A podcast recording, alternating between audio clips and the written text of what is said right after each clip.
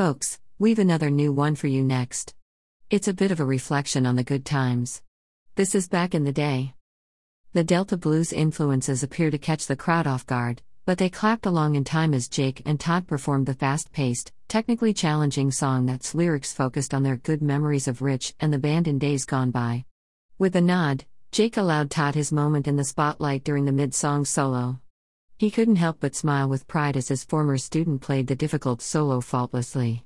As they continued together for the final verse and chorus, Jake mouthed, Good job.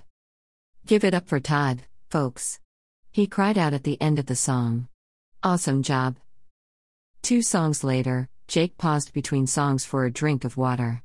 Screwing the lid back on the bottle, he said, We've two more for you.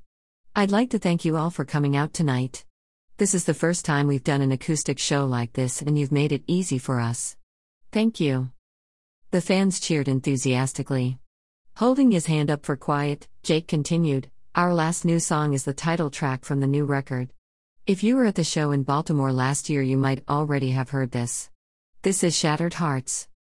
As they played the intro to the album's title track, Jake recalled the night he first played it for his sister out on the sun deck.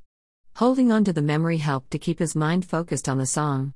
In front of him, the loyal Silver Lakers, who had been at Rich's memorial show, sang the chorus along with him. Their passion for the song swelled his heart. Thank you. That was special, said Jake as the last notes faded away. Now, all good things come to an end, folks. You've been awesome tonight.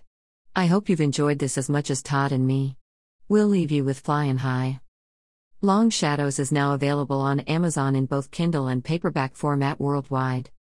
https colon slash slash www.amazon.com slash dp slash b08rr1fglg https colon slash slash www.amazon.co.uk slash dp slash b08rr1fglg Have you bought your copy yet?